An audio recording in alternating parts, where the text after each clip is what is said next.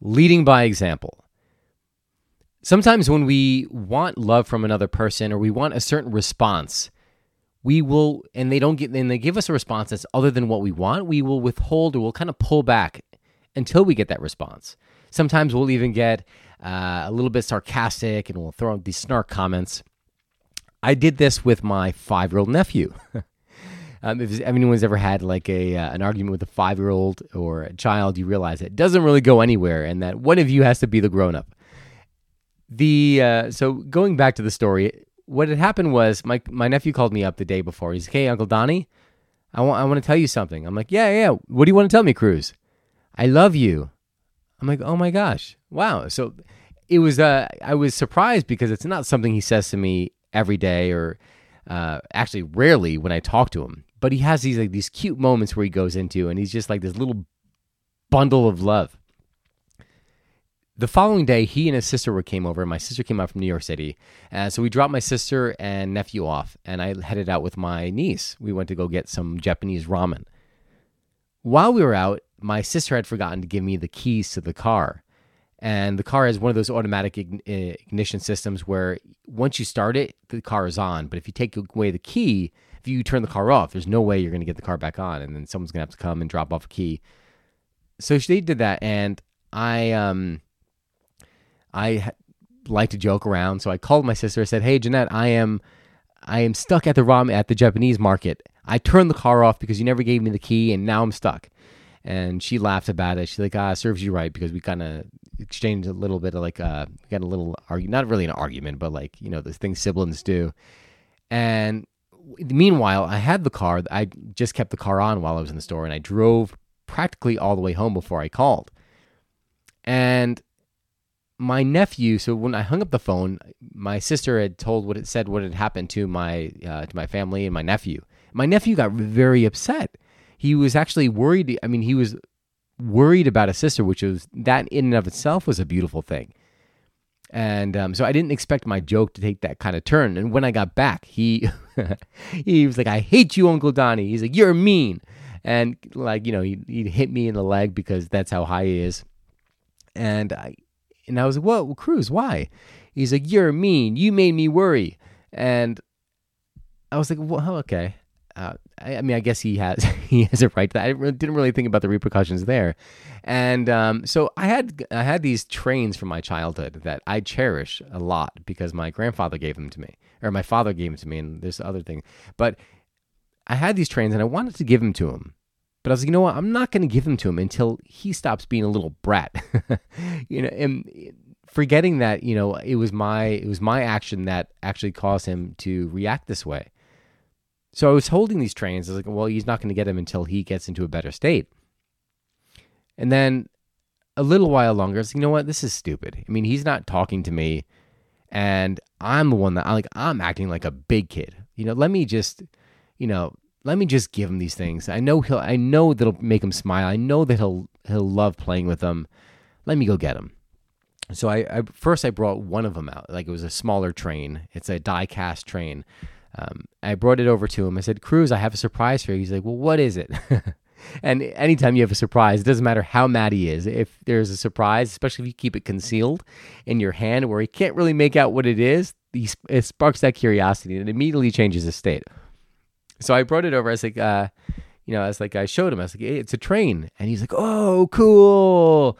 And he sat there and he put it on this um, this. Um, I think it's like Mattel, like this like train plastic train track that he has. And he's come on, Uncle Donny, come play with me. Immediately changed his uh, changed his state. Now all of a sudden he was friends with me again. So then I went back and I got the uh, there was a, a, a, larger train. I don't know what kind of engine was, but this one was actually my favorite. I was going to hold that one a little bit and give him it at a later point, but I was like, you know what? Just, let me just give it to him now. I brought that over, and again, he was like, even more happy that he had this huge steam engine uh, model steam engine. And as I was sitting there and I was playing with them, it made me think, I'm like, wow, you know, sometimes we want this response from somebody, but it's really us who have to lead. Think about that. I mean, a lot of time we we want someone else to change. But it's very much like if we put in that effort first, we can create that change in someone else. I'll give you one more example. I was I remember when I was my brother and I growing up, my older brother Philip, we would always be at each other's throats, literally, you know, fighting, um, you know, always arguing. I mean, my parents had their hands full with us. And I would always, in high school, I would always, in, and middle school, I would sneak into my brother's room when he wasn't home. And I would take his clothing. I would try it on, you know, like I'd wear his clothing to school. And when I came home, I would have to like somehow like have a change of clothing in my backpack so I could take it off and put that on and put his clothing back in where it was untouched. And so many times he would find me doing that. And I would get in trouble. We'd get in fights. My father would yell at me saying, Stop going in your brother's stop going in your brother's room. Um, and then one time my brother had gone through a bad breakup. And one day he found me wearing one of his favorite shirts. And he's like, and I was like, oh crap. He he um got me. he got me. And he said, you know what? just whatever. He said you could wear it. Just make sure that you you know you put it, wash it, and put it back when you're done. This like blindsided me because my we had always been at each other at each other's throats, and you know I would go to wear his stuff, he'd catch me out, and he would flip out, and vice versa. He would go to my room, take something like my headphones or something like that, and I'd find out, and I would flip out.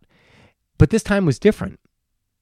This time he he was kinder to me, and he, like he said, you know what, just you know, take it, put it back, you know, whatever. I don't care if you whatever you want to take, just take. Just make sure you ask first. And I was like, wow. and then he would do the same to me, and then I was always it. It opened me up. Now when he was wearing my when he was u- using something of mine, I was like, that's fine. You know, you know, just put it back. So his him opening up his heart opened up my own he led by example. And it's so and it's so important because I feel like a lot of relationships people go tit for tat.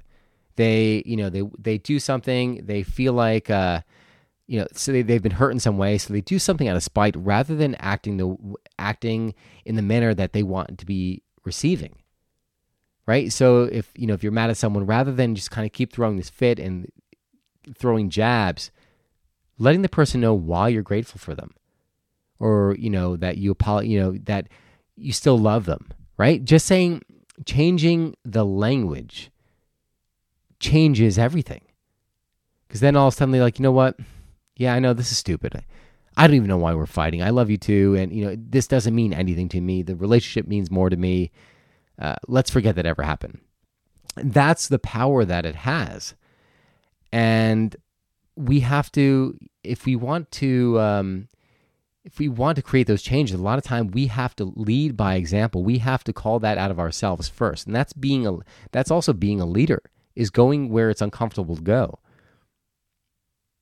Think of a moment in your own life. Think of where you know, where maybe it's relationships that in turmoil, but you really do care about the person. Maybe they did something that you have a hard time forgiving but deep down, you know that the relationship with them is worth a lot more than whatever this petty little thing is that you're arguing over. In that example, there, like, what can you do? How can you lead by example? How can you get the response that you want? Well, you know what? You, I can't even go there because you don't, you can't, there's no guarantee that you're going to get the response that you want.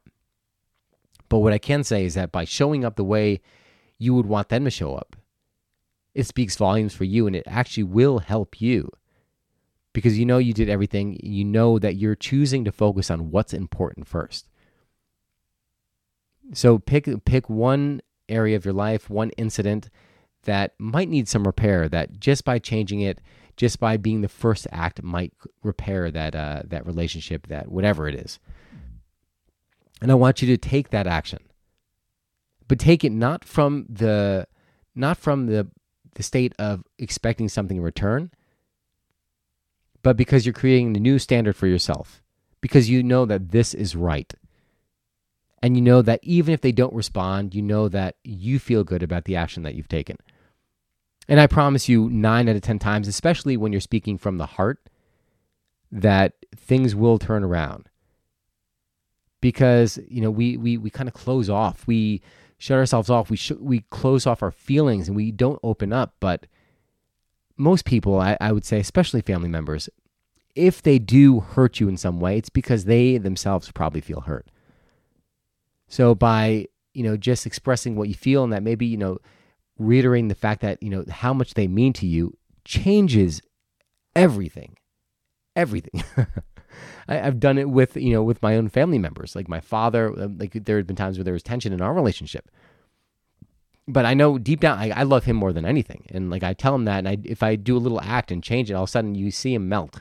it's it's a beautiful thing, and I've done that even to my siblings. Um, so it's it's just a beautiful act to let people know you care, and often by leading with that act, they'll open it back up to you. That is all I've got to share with you guys today. I hope you enjoyed this episode, um, and if you like this, please, if you're listening on your iPhone, uh, share your your smartphone uh, take a screenshot of it, share it to your social media, invite your friends to check out the podcast, and um, or anyone that you think would even benefit from the words that I'm sp- speaking here. And this is also going to be posted on YouTube now. I'm trying to do this video series whenever possible. So this way you can see me, you can connect with me, and you could kind of feel what I'm saying visually because uh, you know sound hearing only accounts for some part of communication, but actually seeing me will drive the point even further. So check out my YouTube channel is www.youtube.com forward slash Donny, D O N N Y, Rouse. And that is it, guys. God bless. Thank you so much for tuning in, and I will see you soon.